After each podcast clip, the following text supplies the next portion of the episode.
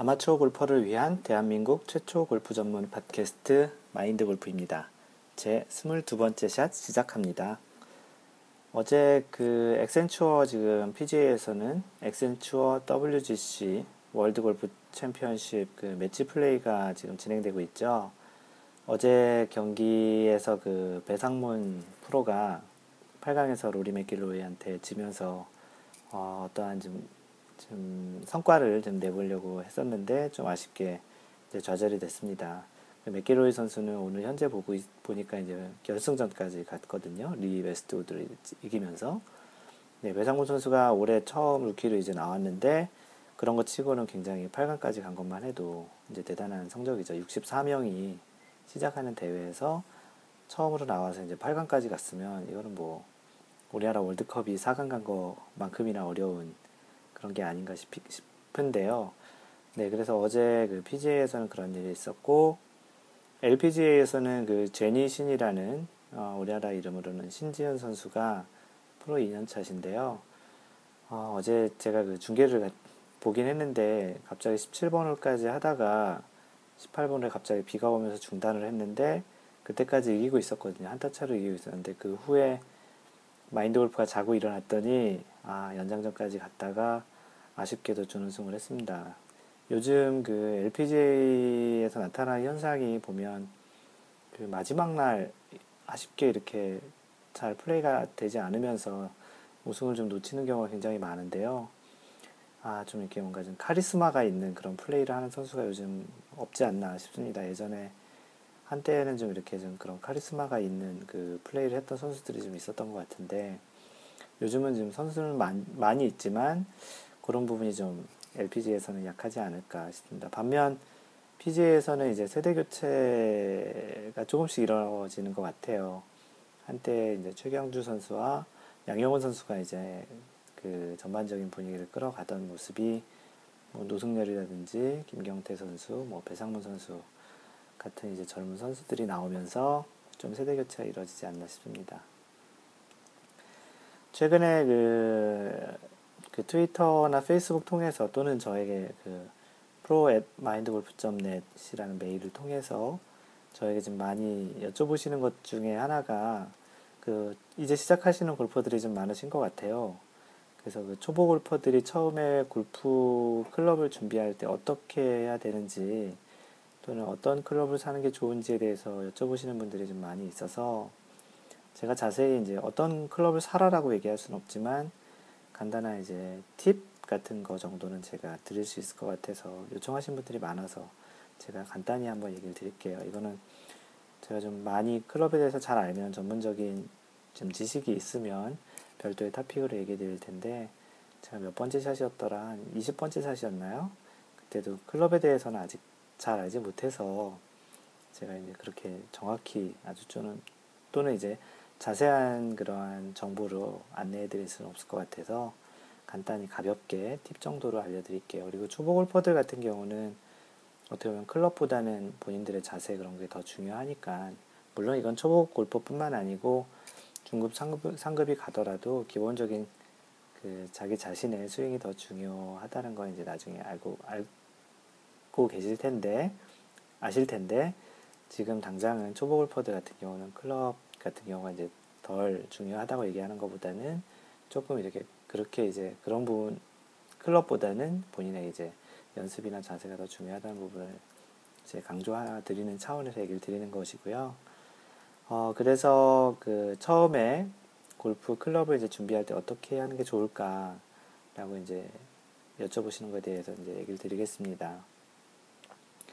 그 만약에 이제 자신들이 이제 시작하시는 그 여러분께서 그 골프채에 대해서는 좀 이렇게 경제적인 여유가 좀 있어야 되잖아요.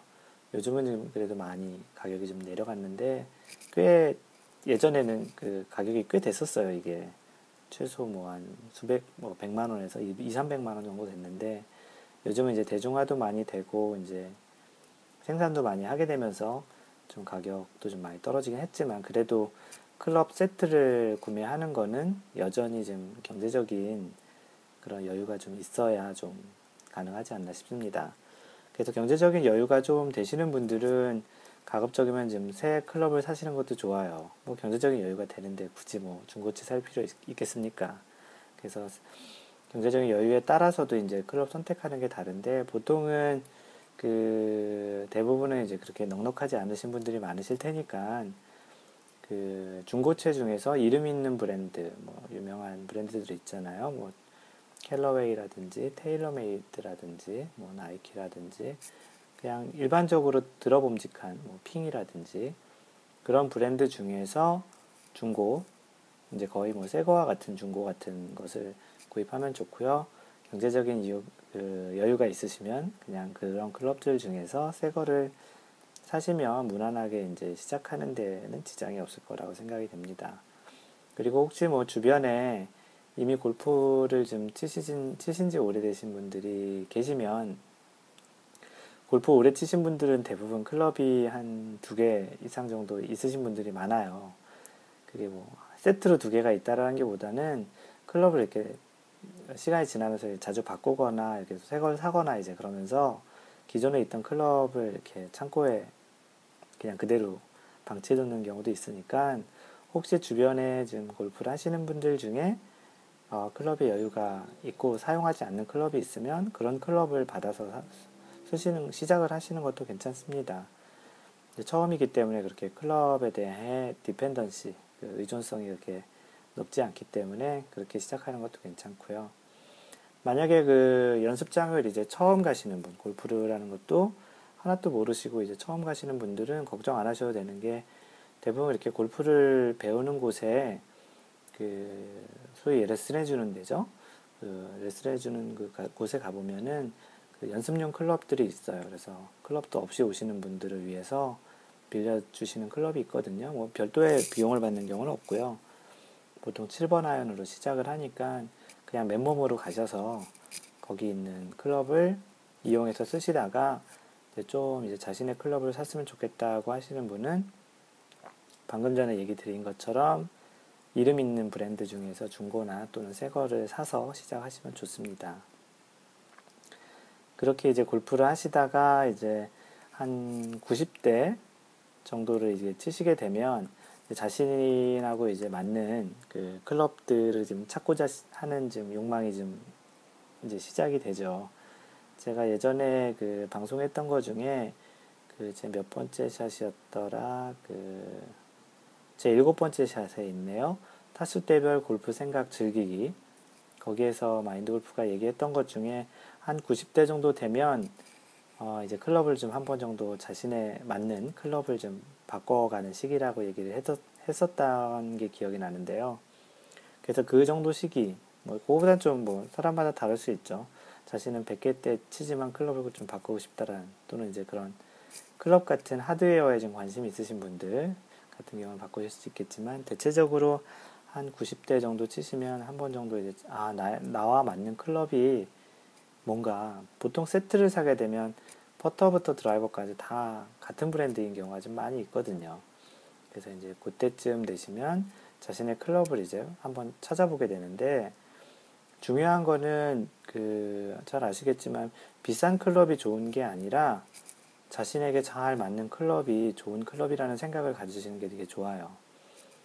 물론 이제 그 글을 잘 쓰시는 분이 뭐 붓을 탓하지 않는다, 그러니까 뭐 잘 쓰시는 분은 명필은 붓을 탓하지 않는다는 뭐 그런 말도 있겠지만, 뭐 꼭 너무 이렇게까지 생각할 필요는 없겠지만, 클럽이라는 게 뭐 클럽 헤드도 있고 샤프트도 있고 그립도 있고 다양한 그런 구성물들이 이렇게 조합으로 된 것이라서, 그 조합을 잘 만드는 거에 따라서 이제 자신에게 잘 맞을 수도 있고 약간 안 맞을 수도 있기 때문에 자신에게 잘 맞는 클럽을 선택하는 게 더 중요하다고 생각을 합니다. 그래서 그런 클럽을 잘 찾아보시는 게 좋고, 그럼 어떻게 찾아보냐라고 하시면, 클럽을 요즘은 시타를 해볼 수 있는, 테스트로 이제 쳐볼 수 있는, 시타를 해볼 수 있는 그런 곳들이 좀 있어요. 아니면 클럽을 살 때 그 안에 뭐 스크린 골프처럼 조그맣게 그 시타 해볼 수 있는 장소가 있기도 해서요. 쳐보면서 자신의 감을 한번 해보시는 경우도 있고요. 간단하게 거기서 과학적으로, 약간 숫자적으로 이런 장치들이 있어요. 분석하는 장치들로 뭐 스윙 스피드라든지 뭐 스핀 RPM이라든지 뭐 공의 런칭 앵글, 뭐 시작하는 각도, 뭐 그런 것들에 따라서 이제 측정해 주는 것도 있고요.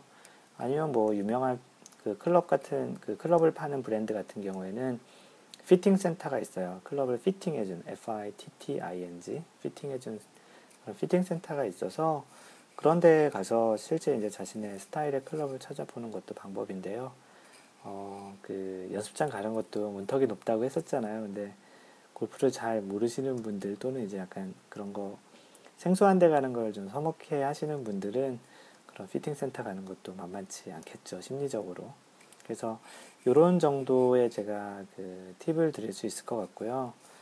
요 정도로 하시면 뭐 그렇게 시작하는데 그렇게 좀 부담이 되지 않지 않을까 싶습니다. 그리고 골프를 쳐서 조금씩 이제 알게 되고, 그 자신이 이제 공부도 하게 되잖아요. 인터넷으로 좀 찾아보기도 하고, 책도 읽어보시기도 하고, 잡지도 보시기도 하고요. 또는 주변 사람들한테 골프 좋아하시는 분들과 얘기하다 보면 그 자신만의 또 약간의 기준 같은 게 조금씩 생기기 시작하거든요. 자신은 뭐 그래파이트가 더 좋다, 스틸이 좋다, 뭐 그 단조체가 좋다, 뭐 주조체가 좋다, 뭐 그런 다양한 형태의 이제 선택들이 생기기 때문에 그런 것들이 이제 지금부터 걱정하실 필요는 없고요.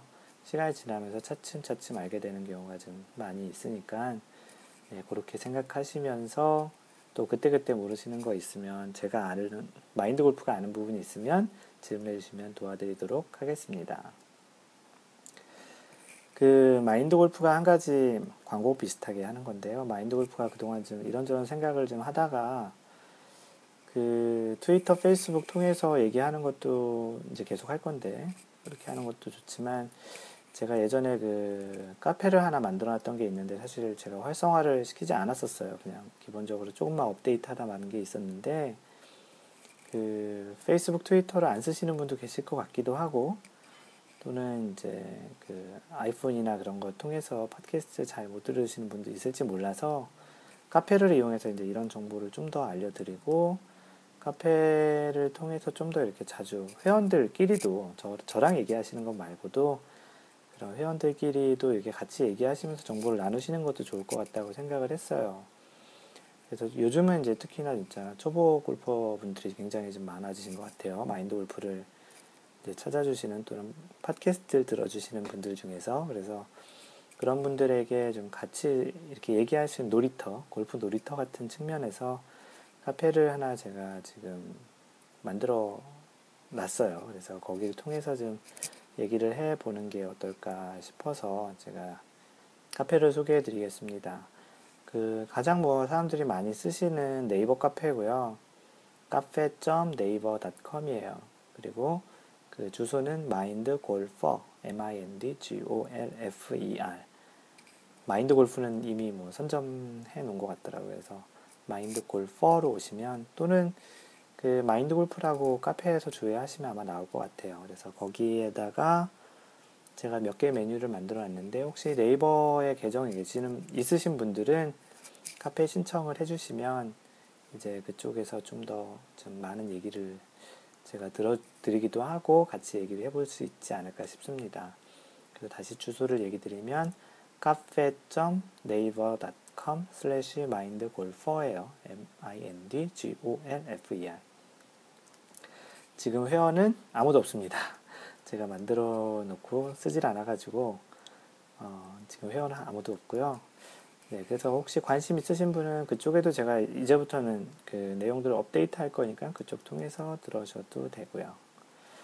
오늘 왠지 방송이 좀 길어질 것 같은데요. 오늘 리뷰도 좀 많이 있고요.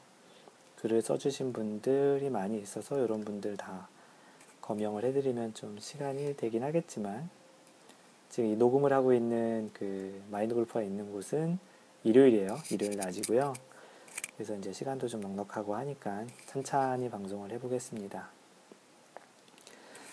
팟캐스트 한국 계정에서 올라오신 글들이 있는데요. 그 별명이 Go for 80 Harry. 그래서 그 go 한국 영어로 go for, 그러니까 80을 향해서 가라, go for 80, go for 80. 그리고 해리가 아이디이신 것 같고요. 80을 향해서 가자, 뭐 그런 것 같습니다. 그래서 제목은 잘 듣고 있습니다. 그리고 골프 시작한 지 4년이 되시는 골퍼라고 하시네요. 작년 2011년에 80대를 들어가려고 너무 무리를 해서 그런지 몸이 많이 망가진 건 아니라고 하네요. 너무 무리를 해서 그런지 많이 무너져서 다시 백돌이가 됐다고 하시네요. 지금 90대라는 말이시겠죠? 90대에서 80대로 열심히 들어가려고 했는데 다시 뒤로 가서 백돌이가 됐다고 하시는 건데요. 너무 욕심을 낸 게 아닌지 하네요. 그러다 보니 폼도 많이 달라지셨다고들 합니다. 올해는 많이 연습하고 또 마인드골프님 이야기도 듣고 화이팅 하려 합니다. 좋은 방송 감사합니다. 네, 올해는 꼭 80대, 안정적인 80대에 들어가기를 한번 바라고요. 열심히 한번 노력해 보세요. 올해 목표시겠네요. 예, 그리고 Go4 해리님이셨고요.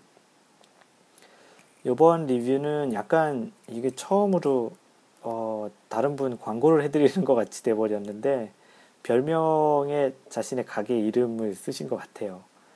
그 별명이 참 이맛 감자탕이신데요. 감자탕집 하시는. 제목은 생활의 활력소가 된 골프.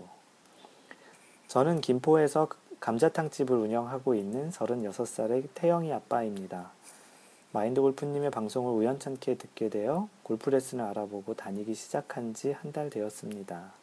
지금은 배운 지 얼마 안 돼 몸 이것저것이 아프지만 동작 하나하나가 배워가는 재미가 있어서 하루하루를 즐겁게 생활하고 계신다고 하네요.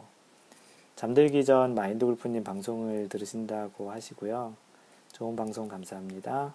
골프라는 스포츠를 시작하게 해주신 마인드골프님에게도 감사드려요. 이렇게 남겨주셨는데 방금 전에 얘기 드린 대로 이 김포에서 참 이맛 감자탕을 운영하시는 감자탕집 사장님이세요.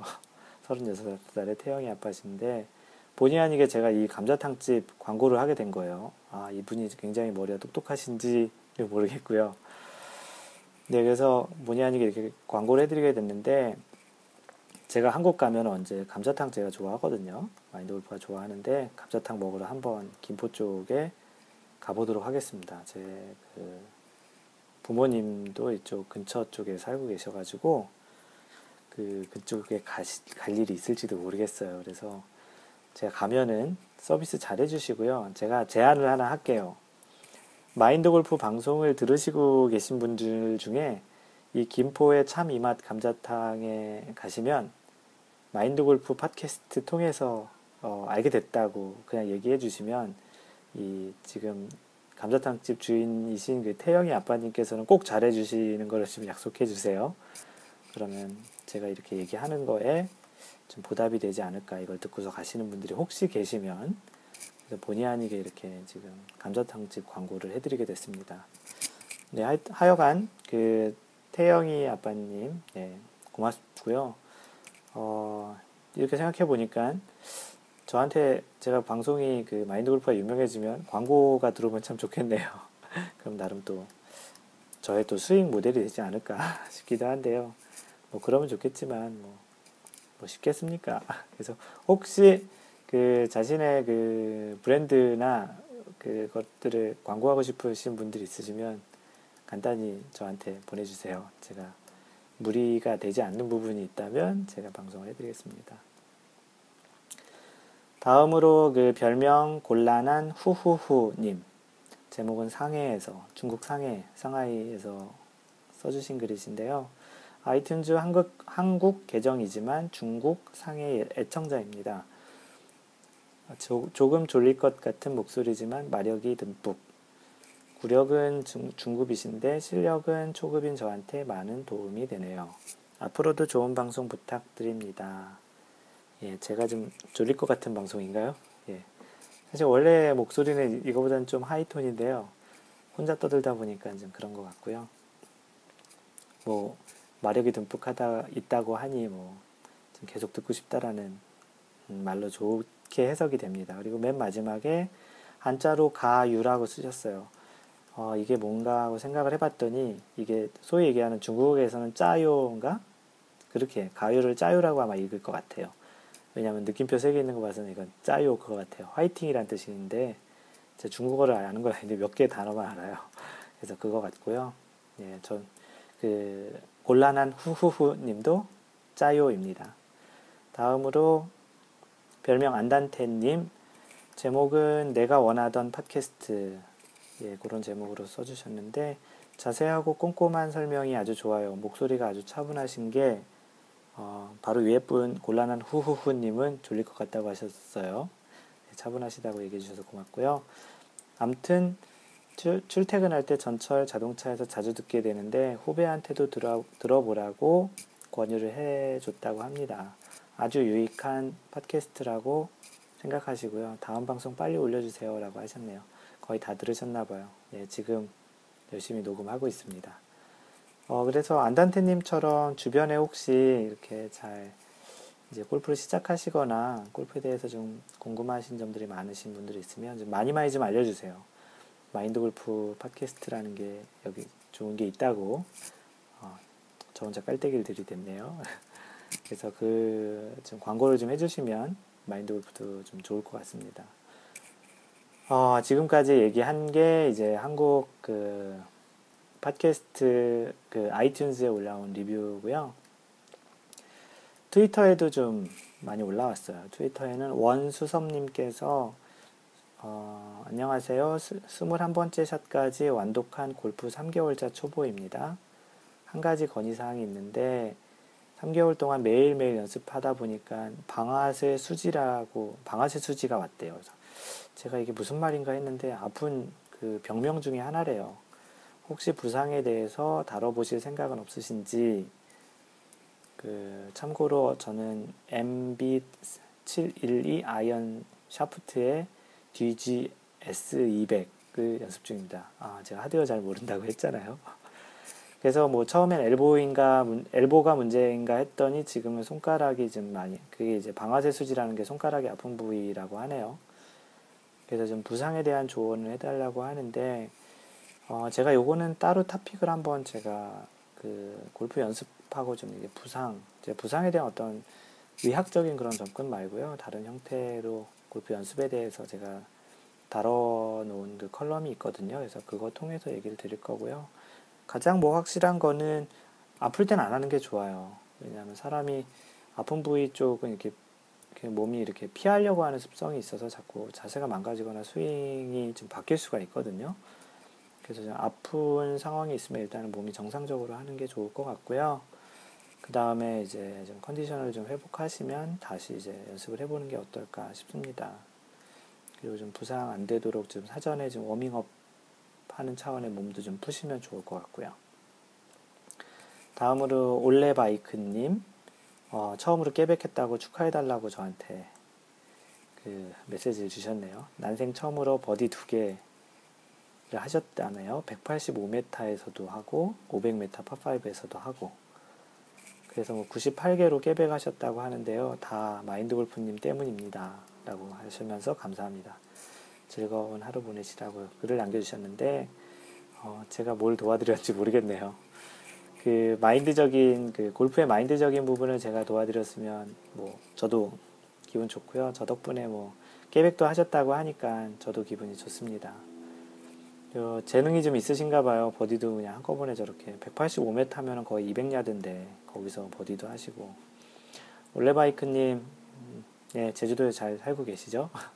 네, 축하드립니다. 그리고 그 다음으로 아주공갈님 마인드골프님 잘 지내시죠? 질문이 있어요. 그래서 이분께서도 이제 초보 골프클럽 구입 요령이랄까 이런 것에 대해서 조언 또는 방송 부탁드립니다 라고 하셨는데 제가 오늘 방송 초반에 인트로에 좀 얘기를 드렸으니까 그거 참고하시고요. 그리고 아이디 미오10919님 간단하게 남겨주셨는데 귀에 쏙쏙 잘 듣고 있습니다. 감사합니다 라고 해주셨고요. 미오1019님 고맙습니다. 마지막으로 제가 이 팟캐스트를 녹음하기 바로 전에 리뷰를 남겨주신 분이신데요. 글을 남겨주신 분이신데 이분은 멕시코에 계신 분이세요. 그래서 아이디 오도니 610님, 트위터를 처음 해보신다고 하시면서 멕시코에서 즐겨 듣고 있는 청취자입니다. 여기에 계신 회사분들이랑 라운딩을 주로 하시고 계신다고 하고요. 정신적으로 많은 도움을 받고 있다고 하시네요. 자주 찾아뵙겠습니다. 마인드골프니까 정신적으로 도움을 드리면은 잘하고 있는 거죠. 네, 오도니님, 네, 고맙고요. 네, 자주 글 남겨주시고 커뮤니케이션 하면 좋겠네요. 네, 이상 오늘은 굉장히 좀 여태까지 해봤던 것 중에 가장 큰 길었던 인트로였던 것 같고요. 오늘 본격적인 그 방송인 제 22번째 샷, 그 매치 플레이 진행 방법과 스코어 카드 읽는 방법에 대해서 방송을 해드리겠습니다. 오늘 인트로에도 그 WGC 월드 골프 챔피언십에 대해서 얘기를 드렸는데요. 이 경기는 다른 그 PGA 일반적인 대회 4일 동안 하고 첫째 날, 둘째 날 예선전 같은 데서 컷오프라는 거를 하고 나서 3, 4라운드 결승 라운드 하는 방식하고는 다르게 이 월드 골프 챌린지 그 액센추어였죠. 이 대회는 총 출전 선수 64명이 시작을 하고요. 이게 그 매치 플레이, 토너먼트죠, 토너먼트. 소위 얘기하는 뭐 축구나 뭐 이런 데서 보면 뭐 64강, 32강, 뭐 16강 이런 것처럼 토너먼트로 해요. 그래서 그런 형식의 대회였고요. 지금도 하고 있죠. 그래서 지금 이 PGA, WGC, 액센추어 매치 플레이는 그런 매치 플레이 형태. 그래서 한 경기마다 지는 사람은 탈락하는 그런 형태의 경기입니다. 그래서 지금 지난해 대회는 이 세계 랭킹 1위인 루크 도널드가 지난해 우승을 했는데요. 지금은 방송하고 있는 지금은 그 로리 맥기로이랑 헌터가 아마도 지금 결승을 하고 있는 거로 알고 있습니다. 이거 방송 끝난 다음에 나머지 결승을 좀 봐야 되겠는데요. 그래서 총 6라운드를 하죠. 2의 6승은 64니까 64강부터 32강, 16강, 8강 이렇게 해서 계속 줄여가면서 하고요. 참 재밌는 게 그 작년에도 그 전년도 대회 2010년 대회에 이안 폴터가 우승을 했는데 1차전 64강에서 탈락을 했어요. 근데 작년에 루크 도널드가 우승을 했잖아요. 2011년에. 근데 올해 대회 2012년에 루크 도널드가 1라운드에서 탈락을 했어요. 참 그 우승을 하면 그 다음에는 1라운드에 탈락을 좀 하게 되는 이 케이스가 생기네요. 타이거 우즈는 좀 기대를 모았는데 작년엔 1라운드에 탈락을 했는데 올해는 2라운드에 탈락을 닉 와트니한테 져서 2라운드에 탈락을 했습니다. 개인적으로 좀 계속 응원을 보내고 있는 선수인데 좀 안타깝고요. 한국 선수 중에는 최경주 선수가 32강에서 64강에서 1라운드에서 탈락을 했고 양영훈 선수가 32강 두 번째 라운드에서 탈락을 했죠. 그리고 어제 인트로에서 얘기 드렸던 대로 배상문 선수가 8강에서 네 번째 라운드인 8강에서 이제 탈락을 하게 됐지요. 그래서 현재는 이제 뭐 결승을 하고 있지만 사실 8강까지 간 것도 굉장히 잘한 거죠. 그래서 이 대회는 얘기 드렸던 대로 매치 플레이라서 매 경기마다 반반씩 떨어지는 거예요. 그래서 경기마다 출전자가 이제 반반씩 떨어지는 건데 오늘 하는 팟캐스트의 내용은 매치 플레이의 방식이 지금 진행하는 방식에 대해서 얘기를 드리지만 또 경기를 보다 보면 또는 이런 그 리더보드라고 스코어 카드가 이렇게 쭉 나온 리더보드를 보다 보면 거기에 써 있는 그 기호들이 좀 있거든요. 그 기호에 대해서도 알려드리고 그렇게 기호를 알려드리면 그 스코어 카드나 그 기호들이 의미하는 방법을 알 수 있을 것 같아서 지금 방송을 그 내용에 대해서 하고 있습니다. 그래서 일반적인 대회같이 이제 타수로 경쟁하는 것이 아니라서 매 홀마다 이제 이겼느냐 졌느냐가 중요한 거라서 세 타 차로 이기든 한 타 차로 이기든 뭐 다수 타 차이로 이기든 그냥 이기는 건 이기는 거고 비기는 건 비기는 거고 지는 건 지는 거예요. 그래서 스트로크 플레이에서 볼 수 없는 소위 그 한국 사람들이 얘기하는 오케이 그 전문적으로 컨시드라고 하죠. 다치지도 않았는데 아니면 홀 근처에 가면 오케이를 주는 그래서 공을 그냥 짚는 장면을 볼 수 있습니다. 일반적인 대회에서는 절대 아무리 가까운 거리도 오케이라는 게 없잖아요. 매치 플레이에서만 저 사람한테 이제 가까운 거리는 오케이를 주는 이제 그런 장면을 볼 수 있죠. 이게 이제 매치 플레이이기 때문에 가능한 거고요. 이런 매치 플레이랑 비슷하게 이제 스킨스 대회라고도 있는데 그 대회에서도 약간 그런 형태의 경기 진행 방식을 볼 수 있습니다. 그래서 이거는 이제 전체 선수와 싸움을 하는 것도 뭐 의미가 있지만 매 대회, 매 그 라운드마다 자기와 1대1로 하는, 두 명이 플레이를 하니까 1대1로 하는 그 상대방과의 그런 어떻게 보면은 그런 심리적인 그런 것도 있어요. 그리고 상대방이 어떻게 흐름이 어떠냐에 따라서 자신도 좀 굉장히 그 흐름에 영향을 좀 받기도 하고요. 예전에는 그 타이거 우즈가 그 1대1에서 굉장히 강했거든요. 특히 마지막 결선 라운드에서는 그렇게 두 명이 보통 플레이를 하게 되는데 그 전에까지 잘했던 친구들이 이제 타이거 우즈와 마지막 같은 조가 편성이 되면은 언더파 잘 치던 선수가 이제 오버파를 치는 그런 게 이제 바로 상대 선수에 대한 그런 카리스마 때문에 그런 영향을 좀 받기도 하거든요. 그래서 이런 매치 플레이 같은 경우는 카리스마 있는 그 경기 플레이를 하는 선수들이 좀 약간 강점을 보이기도 하죠.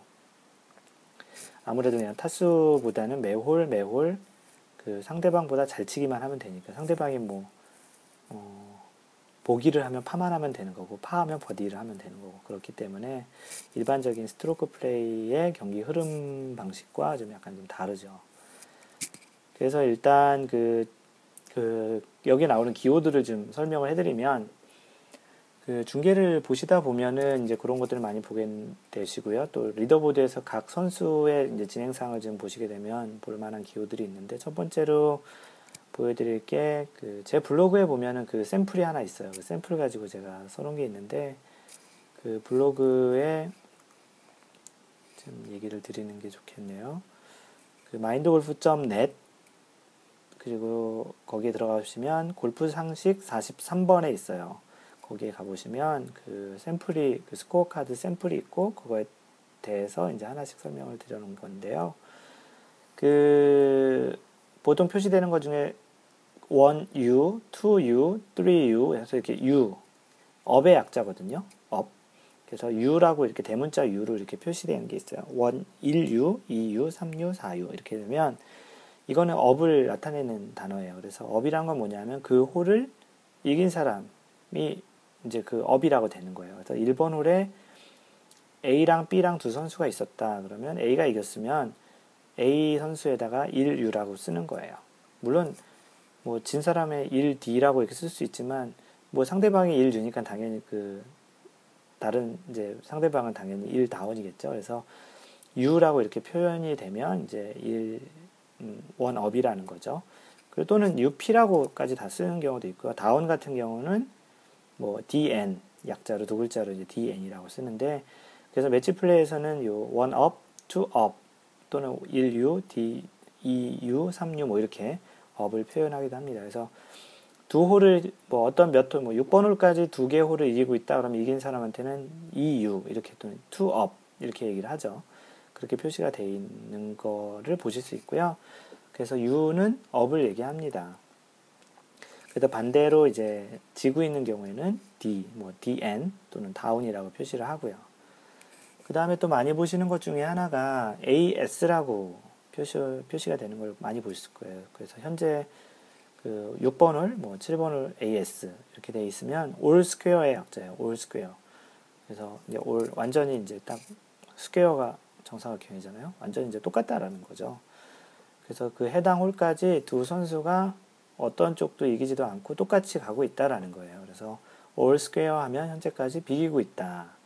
그 앞에 성적을 어떻든지 간에 현재 성적상 뭐 비기고 있다. 여태까지 계속 비겼을 수도 있고 뭐 그 전에 서로 한 홀씩 서로 이겼다 그러면 서로 상쇄돼서 올 스퀘어가 되겠죠. 그래서 AS라고 표시되는 거는 올 스퀘어의 약자고 비기고 현재까지는 지금 같다라고 보시면 됩니다.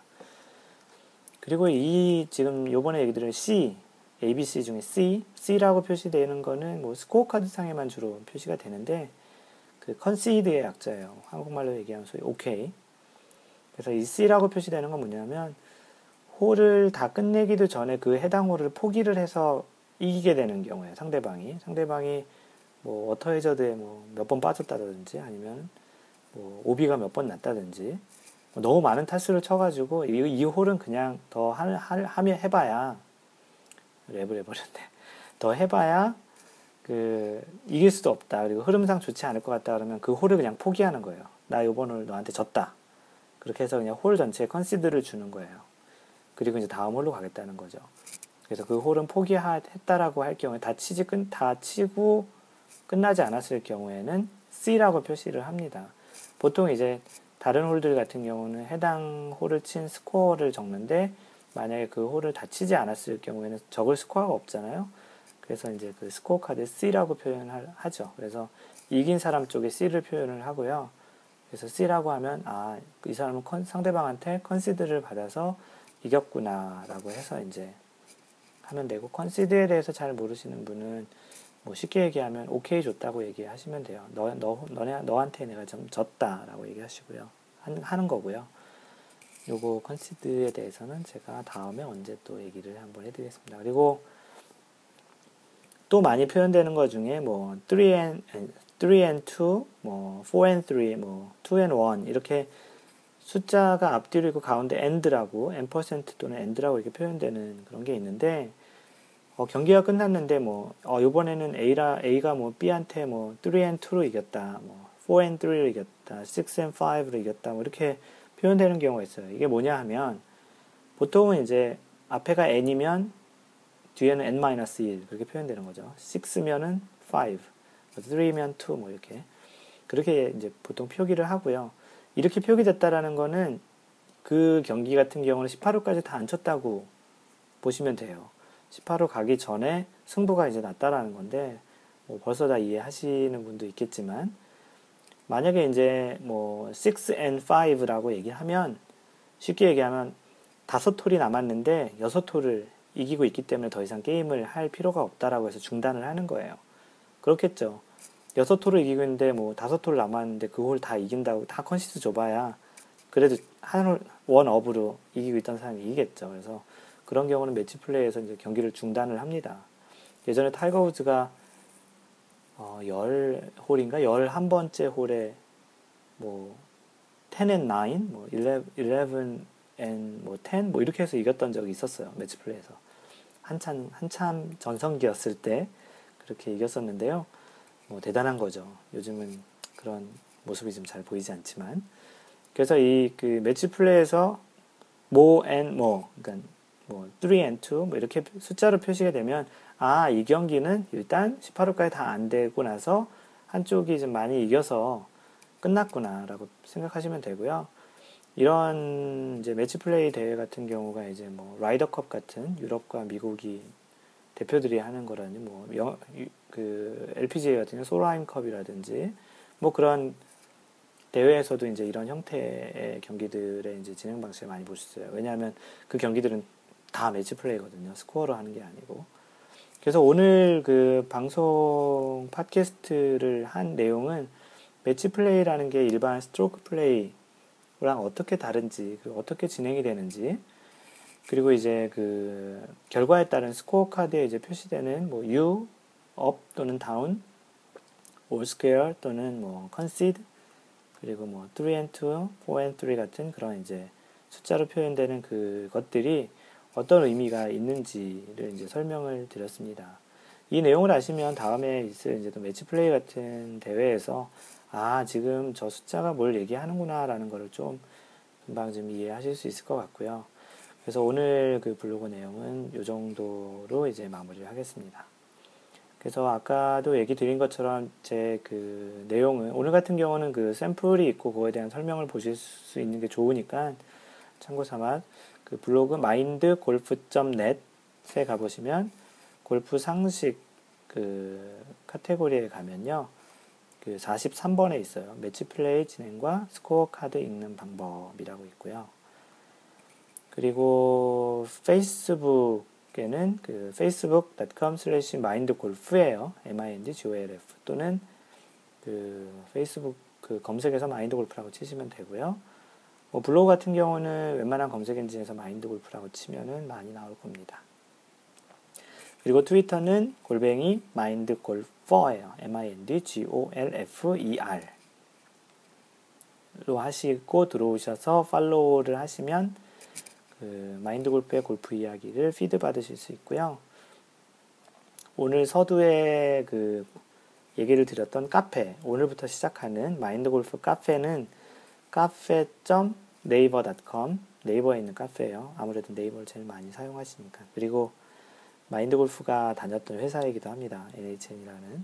그래서 cafe.naver.com/mindgolfer예요. 이것도 mindgolfer입니다. 그 트위터하고 그 카페는 골퍼고요. 그 페이스북은 골프입니다. 누군가가 먼저 선점을 하고 있어서 제가 못 쓰고 있습니다.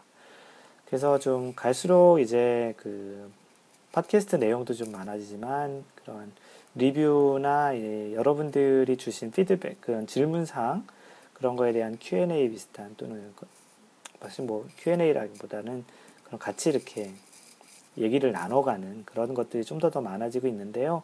너무 그런 것들이 좀 이렇게 아 이거는 내 얘기 아니니까 이렇게 관심 없게 듣지 마시고 그런 내용들 사이사이에서도 제가 드릴 수 있는 조언이나 그 마인드골프의 생각들을 얘기를 해드릴 테니까 거기에도 이렇게 좀 시간을 좀 할애하는 거에 대해서 좀 양해를 해주시고요. 그리고 언제든지 좀 궁금한 거 있으면 좀 저도 모르는 것들을 알아야 모르는 것들을 이렇게 질문을 받아야 저도 공부하고 그 내용들을 다시 또 제 블로그나 팟캐스트 그런 내용에 소재거리를 쓸 수 있거든요. 이 소재거리가 갈수록 이제 고갈될 수 있을지도 모르잖아요. 아직까지 그렇진 않는데 그런 차원에서도 마인드골프를 도와주시는 차원에서도 많이 질문을 해주시고 의견을 주시면 그 사이사이에서 이제 제가 어떤 아이디어나 소재거리를 또 해서 또 글도 쓰고 이렇게 팟캐스트 하게 될 것 같습니다. 네, 항상 배려하는 골프 하시고요. 이상 마인드골프였습니다.